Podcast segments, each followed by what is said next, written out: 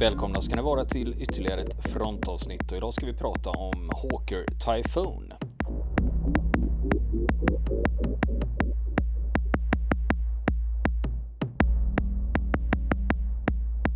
Och nu fortsätter vi prata om flygplanet Hawker Typhoon. Och det här var alltså 1943 så, så hade RAF alltså insett att de behövde ett effektivt eh, attackplan för, eh, mot markmål. Eh, betydligt mer än ett, eh, än ett rent jaktplan och då visade sig Typhonen vara betydligt väldigt lämplig för detta. Eh, därför att den här kraftiga eh, Saber-motorn tillät, eh, gjorde, gjorde det möjligt för planet att bära en ganska eh, stor bomblast. Eh, jämfört med de lätta bombplan som man hade haft i tjänst bara ett par år tidigare. Och eh, de här, eh, eh, de här Typhoonplanen som utrustades med bomblast de, de fick ett öknamn. De kallades för, inte för Typhoon utan för Bombfoons. Och de, den första eh, divisionen med eh, attackplan eh, togs i tjänst redan i september 1942. Men eh, sen ökade det då allt mer då under, under 1943 och i synnerhet från hösten 43.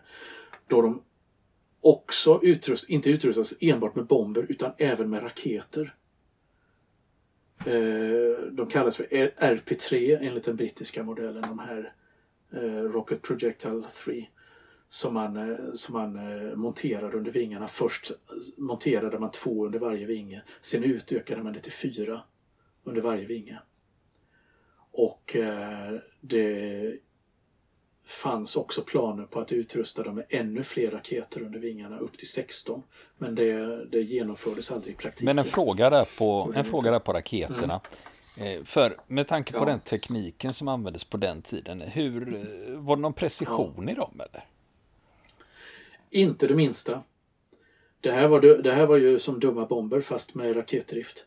Det gällde att sikta in dem mot ett ungefärligt område och eh, hade man tur så träffade de. Men de var oerhört kraftfulla eh, de här raketerna. Alltså det var 30, 30 eh, kilo ungefär laddningen i var och en av dem. Och om man ska prata om kaliber på dem så kan man väl säga att de var ja, 15 cm, det var som 15 cm granater. Så att eh, när en eh, Typhoon med fyra eh, raketer med åtta raketer avfyrade. Alltså avfyrade, ja, när en Typhoon avfyrade sina åtta raketer så var det jämförbart, brukade piloter på den tiden säga, med en bredsida från en jagare eller en lätt kryssare. Ja, det blir ju som ett litet artillerianfall. I eldkraften. Alltså om du tänker dig... Ja, det här är ett flygande, jajamän, det är flygande artilleri. Är det. Och, eh, så att det var ju oerhört kraftfullt i så mått Även om eh, pricksäkerheten naturligtvis inte fanns där. Ehm. Och de användes ju då i Normandie i den här åren. Och då, då, var det ju så här att vid den här tiden så hade man 18 divisioner. De flesta av dem de konverterades till attackplan. Eh, Fighter Command behöll några stycken. Ett knappt tiotal Typhoon som jaktplan. Eh, resten konverterades till attackjakt och hamnade i den här då eh, taktiska eh, Second Tactical Air Force. Och för, för understöd åt marktrupperna. Och eh, de eh, flesta utrustades med raketer men några divisioner behöll eh, ja, fortsatte använda bomber. Bland annat James Kyles division som vi pratade om tidigare. De fortsatte med bomber och eh, kom aldrig att använda raketer. Och eh, under förberedelserna för eh, invasionen i Normandie 1944 och sen under själva striderna i Normandie så kom de här då att spela en mycket viktig roll. Eh, med den allierade, med det allierade luftherraväldet och man kunde slå till mot markmål nästan ostraffat. ibland på olika håll och stoppa eh, tyska underhållskolonner, stoppa tyska stridsvagnar och så vidare och så vidare. Eh, och det var ytterst effektivt, ansågs det vara. Vi ska komma tillbaka till hur effektivt var det egentligen lite senare. För det är lite omstritt nämligen. Eh, men det sattes in mot alla möjliga markmål. Kommunikationer, rangerbangårdar, eh, rullande tåg, eh, radaranläggningar eh, och så vidare och så vidare. Tyska högkvarter. Bland annat James Kyles division var specialiserad på att bomba tyska högkvarter. Eh, militära högkvarter och Gestapo-högkvarter. Eh, och eh, de sattes även in då mot eh, V1-ramperna Eh, för att bekämpa dem. Slags, den tidens typ av precisionsbombning. Och eh, så att de här var ju mycket fruktade av fienden. De här dök upp i, i, eh, i luften. Och efter invasionen då så, så försåg man de brittiska marktrupperna med sambandsofficerare och radiotelegrafister från, från RAF. Eh, som eh, hade egna fordon och befann sig framme vid fronten. Eh, och eh, som hade kontakt med eh, eh, staberna på marken och med tyfonplanen i luften och man, där man pekade ut mål. Man märkte ut mål med hjälp av granatkastare och artilleri. Röksignaler. Anfall, eh, den röda röksignalen där och där och så vidare.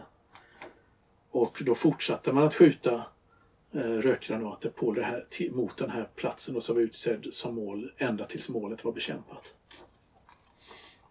Och det här var, visade sig vara ett väldigt väl fungerande system. Eh, där man samarbetade väldigt nära med de brittiska och kanadensiska trupperna. Eh, och eh, man hade då alltså Eh, för att hela tiden ha flyg i luften så införde man det man kallar för cab rank, taxikö. Helt enkelt. Där planen eh, stod färdiga på marken och man startade då eh, rotevis i tur och ordning för att lyfta och hela tiden fanns på ett rullande schema. Man lastade, tankade, man landade, tankade, laddade. Tillbaka in i taxikön, vänta på din tur igen. Så, så vidare. Och, eh, och ibland så var den här taxikön då luftburen då man låg och cirklade någonstans och sen så avdelades då rot efter rote eh, iväg mot mål då.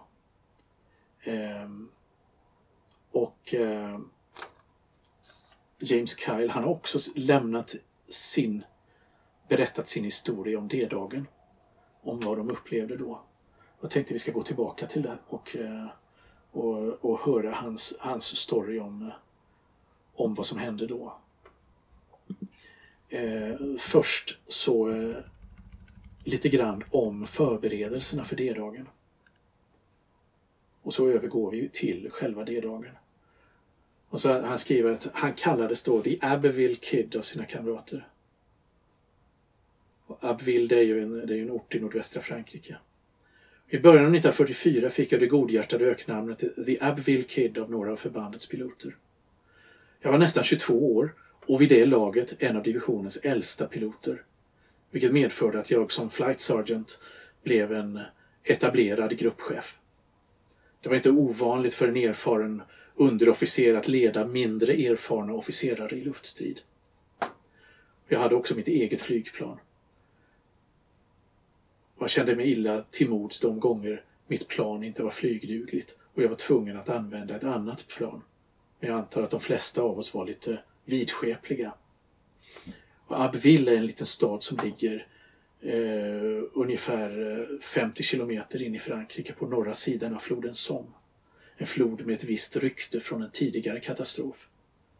Ja, man pratar ju naturligtvis om Sommoffensiven under första världskriget. Som var en fruktansvärt blodbad för i synnerhet britterna, som var den anfallande sidan. Och öknamnet The Abbeville Kid härrörde från mina många sortier över och runt detta landmärke med dess stora barngårdar och de aktiva jaktflygbaserna i närheten.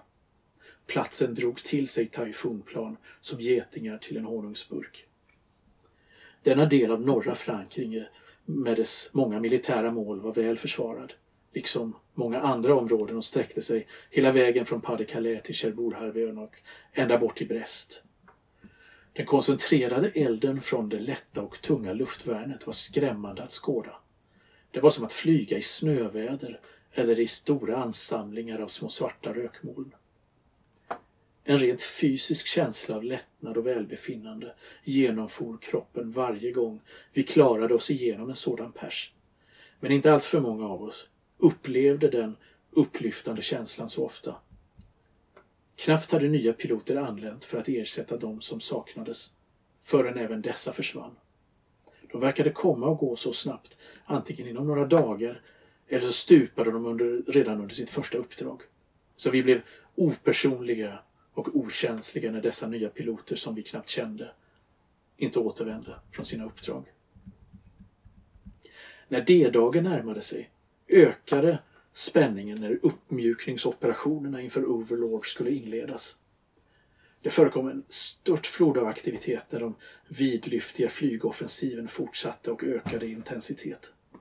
Anfallens frekvens och vildsinthet som skapade kaos i alla kommunikationer var avgörande för att lamslå den täta koncentrationen av radio och radaranläggningar som hade kamouflerats på ett ypperligt sätt och dolts ut med Frankrikes hela nordkust. Resultatet av dessa attacker av de allierades jaktplans och bombplansstyrkor mjukade definitivt upp försvaret och de var förmodligen tillfredsställande för den högsta ledningen. Men de hade också en skadlig effekt på attackflygarnas nerver. De flesta av dessa radio och radaranläggningar förstördes före invasionen. Det kan man i och för sig diskutera om det stämmer. Men det var hans upplevelse då. Och så fortsätter han. Medan uppnåendet av dessa primärmål utan tvivel var framgångsrikt så var det också diskutabelt huruvida den branta ökningen i dödligheten och de totala förlusterna av piloter och flygplan var motiverade. Ur pilotens synvinkel förespråkade man en minskning eller rent av en stark begränsning av den typen av självmordsanfall på låg höjd eller störtbombarangrepp när man diskuterade och bedömde det taktiska värdet och strategin med hänsyn till riskerna. Icke desto mindre så fortsatte Typhoon-divisionernas moral att ligga på en ganska hög nivå under de ödesdigra och prövande dagarna som föregick invasionen av Europa. Och eh, under D-dagen så ställde Royal Air Force och Royal Canadian Air Force upp 20 divisioner av Typhoon som deltog då i under operationerna under landstigningen. Och några av dessa Typhoons var de allra första flygplanen över, allierade flygplanen över brohuvudet. Då. Och James Kyle då, Flight Sergeant. Och vid det här laget då ett här, en härdad eh, veteran. Han skriver så här. Klockan 04.30 var natten fortfarande mörk och stormig.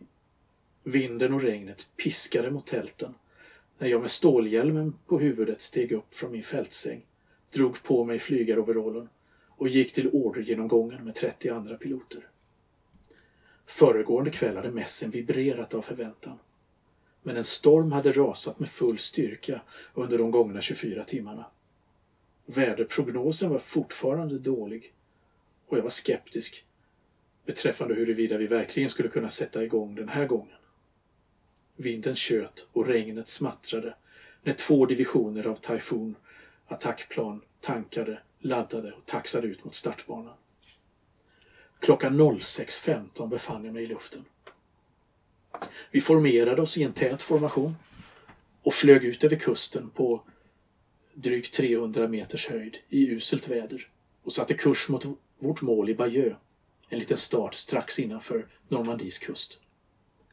Så fort mitt landningsställ hade lyft från marken såg jag ett nästan otroligt panorama av fartyg av alla format, typer och storlekar grupperade tätt samman så långt ögat kunde nå. Den armadaliknande strömmen av fartyg eh, över kanalen sträckte sig mer än 150 kilometer i riktning mot franska kusten. Isle of Wight var omgivet av fartyg och det såg nästan ut som om ön höll på att boxeras längre ut i havet. Vilken syn det var. Vi flög på låg höjd över denna oavbrutna ström av fartyg.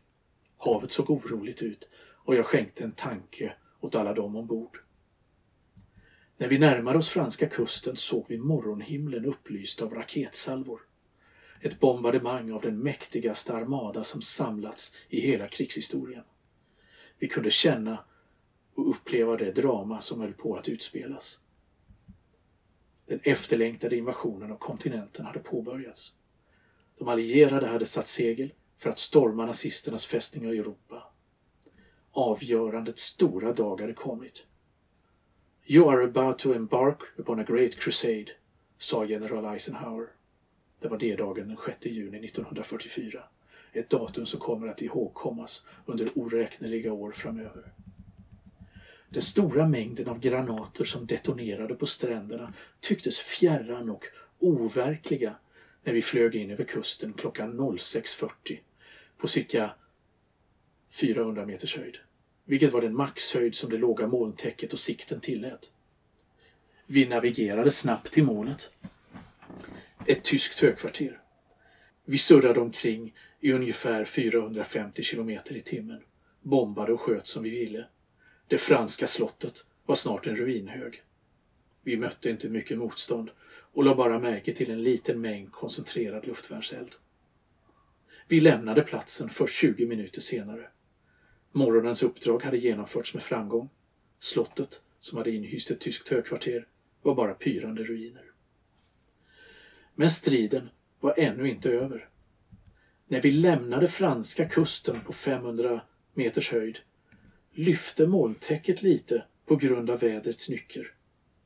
Jag blev överraskad och irriterad av att bevittna hur ännu mer luftvärn svischade förbi mig från alla håll. I synnerhet som det verkade komma från våra egna trupper i brohuvudet. Efter att ha stormat stränderna hade de lyckats få i land några kanoner och eftersom vi liknade tyska Focke-Wulf 190-plan i det gråa morgonljuset kan man kanske ursäkta skjutglada soldater. Men det var en klen tröst för oss som blev beskjutna, även under dessa omständigheter. Lyckligtvis blev inte något av våra plan träffade. Ingen föll offer för våra egna styrkor vid detta tillfället, men vissa missförstånd inträffade senare.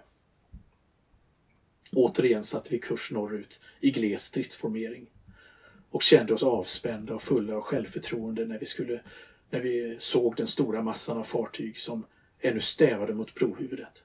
Jag undrade hur alltihop skulle sluta när jag tänkte på männen ombord och försökte föreställa mig deras tankar. Hela vår division landade tryggt på vår bas med sina tältförläggningar. Vi tankade snabbt och var åter redo för nästa anfall vid brohuvudet, var det än vara månde. Det tog inte lång stund förrän vår division var i luften igen. Och denna gång hade vi inte lika stor tur. Det här är ett utdrag ur hans berättelse eh, om D-dagen. Jag kan tillägga redan på det här, det här stadiet då, för nu lämnar vi James Kyle, att eh, han har skrivit en bok. Den kom ut eh, strax efter millennieskiftet och den heter Typhoon Tales för den som är intresserad eh, av hans upplevelser under, under andra världskriget i cockpiten på en, en Typhoon. Eh, Typhoon Tales och eh, jag vet inte om den finns på de stora bokhandelssajterna fortfarande. Den är ju cirka 20 år gammal. Men den går att hitta via antikvariat och via Ebay i Storbritannien och eh, som e-bok. Men det du har läst nu, det kommer från BBC då? Detta som jag har eh, läst upp nu kommer från BBC där han har alltså skickat in historier. Eh, alltså det är inte direkt citerat ur boken då. Är det inte. Men eh, boken är mycket intressant också. Lite torr på sina ställen. Man kunde eh, liksom eh, gärna se lite fler detaljer. Men helt klart intressant för den som är intresserad av, av hur det var att flyga i en tyfon under, under andra världskriget. Och samma dag kan man lägga till som en detalj då 6 juni 1944 så rekommenderas han för medalj.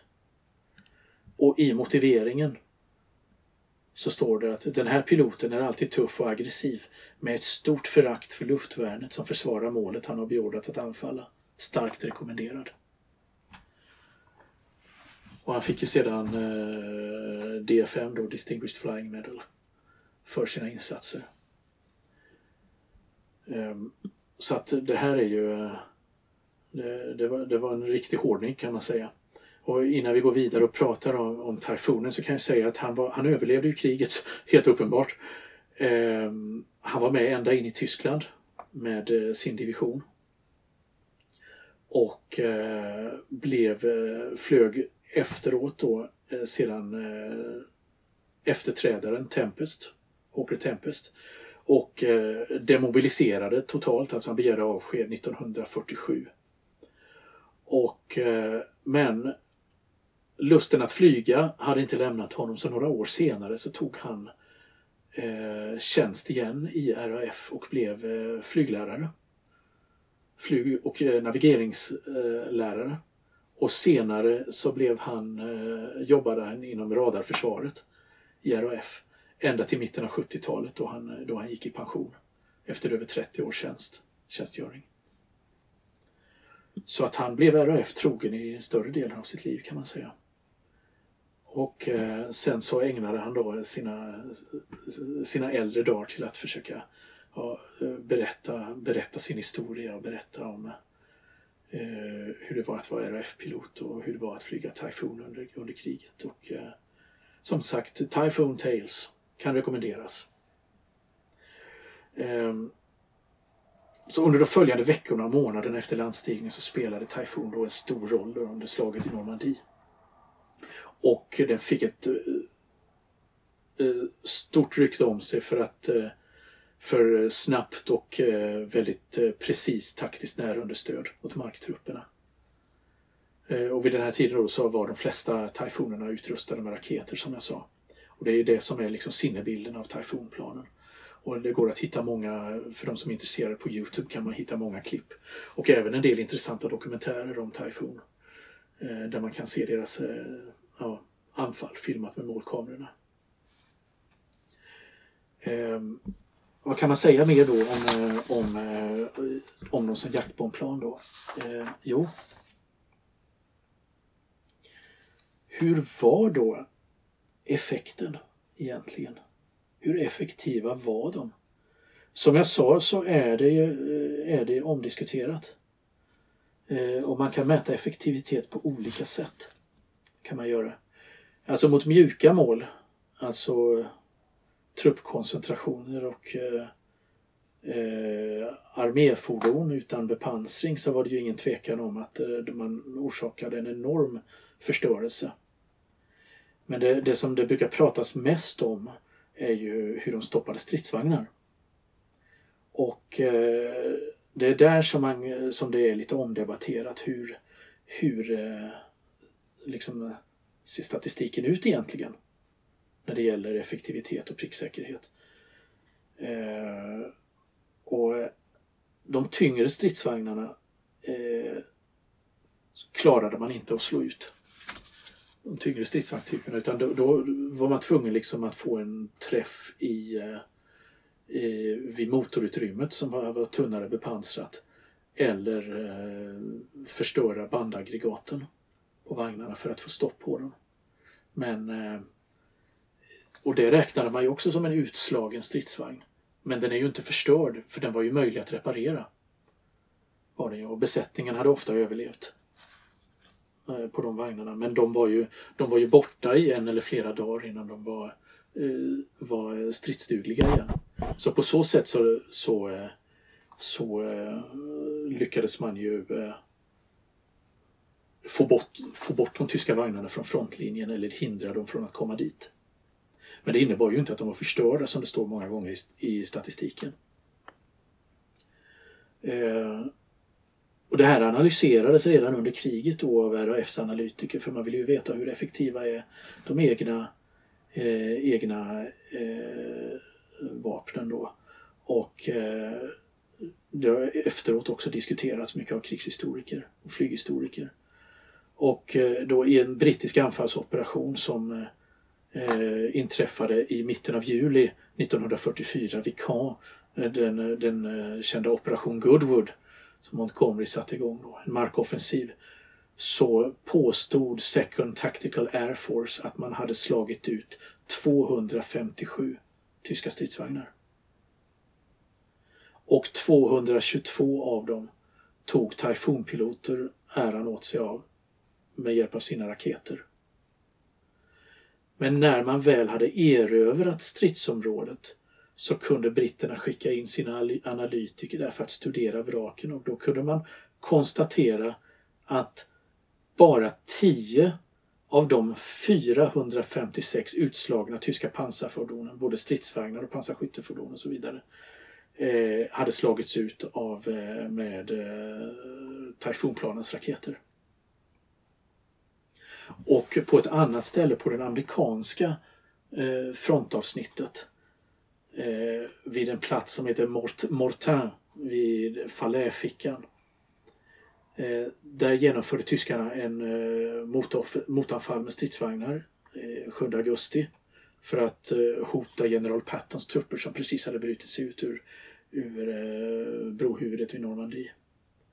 Och det motanfallet slogs tillbaka av Second Tactical Air Forces Typhoonplan och eh, av, av Thunderbolts från amerikanska eh, flygvapnet. Och under den här striden så hävdade de Typhoon-piloterna och eh, även de amerikanska piloterna tillsammans att de hade förstört totalt 252 stridsvagnar. Det fanns bara ett litet detaljproblem med den siffran och det var att det bara fanns 177 tyska stridsvagnar och stormkanoner i området. Ja. Och bara 46 av dem gick förlorade. Och enbart nio av dem kunde i efterhand, liksom, där kunde man verifiera att de hade förstörts av tyfoons. Det var bara 4% av den siffra som man hade påstått att man hade slagit ut. Vad var det som var orsaken till att man skrev upp siffrorna då? Det, kan vara, det behöver inte vara av illvilja. Ja. Liksom. Nej, men eh, det, det, var väl att man, man utgick från det att man hade skjutit på hade man eh, också slagit ut. Och, alla, och det, det handlade väl också om att försöka vara duktigast i klassen. Och, och eh, piloterna var ju ofta ärgiriga och ville vara de som hade slagit ut flest eh, stridsvagnar eller jaktplan. Bland jaktpiloterna var ju det här ett ökänt problem med, eh, i flera länders flygvapen med jaktpiloter som hävdade att de hade skjutit ner betydligt fler flygplan än eh, vad de hade täckning för. Eh, och det var därför som bland annat målkamerorna infördes för att man skulle få, kunna få någon slags uppfattning om eh, vilka plan, vad, vad händer när man... För de aktiveras ju när man avfyrade sina kulsprutor eller kanoner. Och eh, så att man på marken skulle kunna få en uppfattning om eh, det här handlade om en skadad plan eller en nedskjutet plan. Och många, det blev ofta mycket diskussioner att det måste ofta ha bevittnats av någon annan som kunde intyga att det faktiskt slog i backen. Och så vidare. Och det där kunde ju leda till oändliga diskussioner. Ja, vem var det som sköt ner egentligen? Var det den eller den? Eller skulle båda dela på segern? Och vem hade störst andel i det? Och så vidare. och så vidare. Att det gav upphov till massor av tjafs. Eh, som man liksom sällan hör om i de memoarerna eller i, av piloten som var med eller i de eh, krigshistoriska skildringarna, böckerna från, som handlar om detta. Primadonnor som ville vara störst och bäst. Många gånger kanske, om man nu ska vara lite hård. Eh, och sen kan det ju vara svårt att, eh, svårt att se eh, är målet bekämpat när du har eh, avfyrat dina raketer och är tvungen att gira från platsen eh, ut ur dykningen i hög fart för att undvika att slå i backen. Tar dig ur eh, luftvärnets eld eh, och du kanske färdas i 600 km i timmen. Eh, vad hinner du uppfatta då? Så att det finns många felkällor i det här. Eh, som eh, naturligtvis som gör att eh, det blev mycket diskussioner och det blev mycket, mycket överdrifter. För man ville ju naturligtvis vara effektiv. Och man ville visa att man hade varit det. Också. Och därför blev det mycket överdrifter när det gällde, gällde antalet segrar. Så att säga. Och det, det var ju också därför också som man studerade, därför att man men eh, man ville verkligen ha belägg svart på vitt att hur, hur ser det ut i verkligheten. Och nästa vecka fortsätter vi prata om Hawker Typhoon. Vill ni komma i kontakt med oss så kan ni göra det via vår Facebook-sida som heter Fronten. Det är inga problem för er att leta er fram där. Eller också så mejlar ni på vår mejladress och det är frontenpodcast.gmail.com.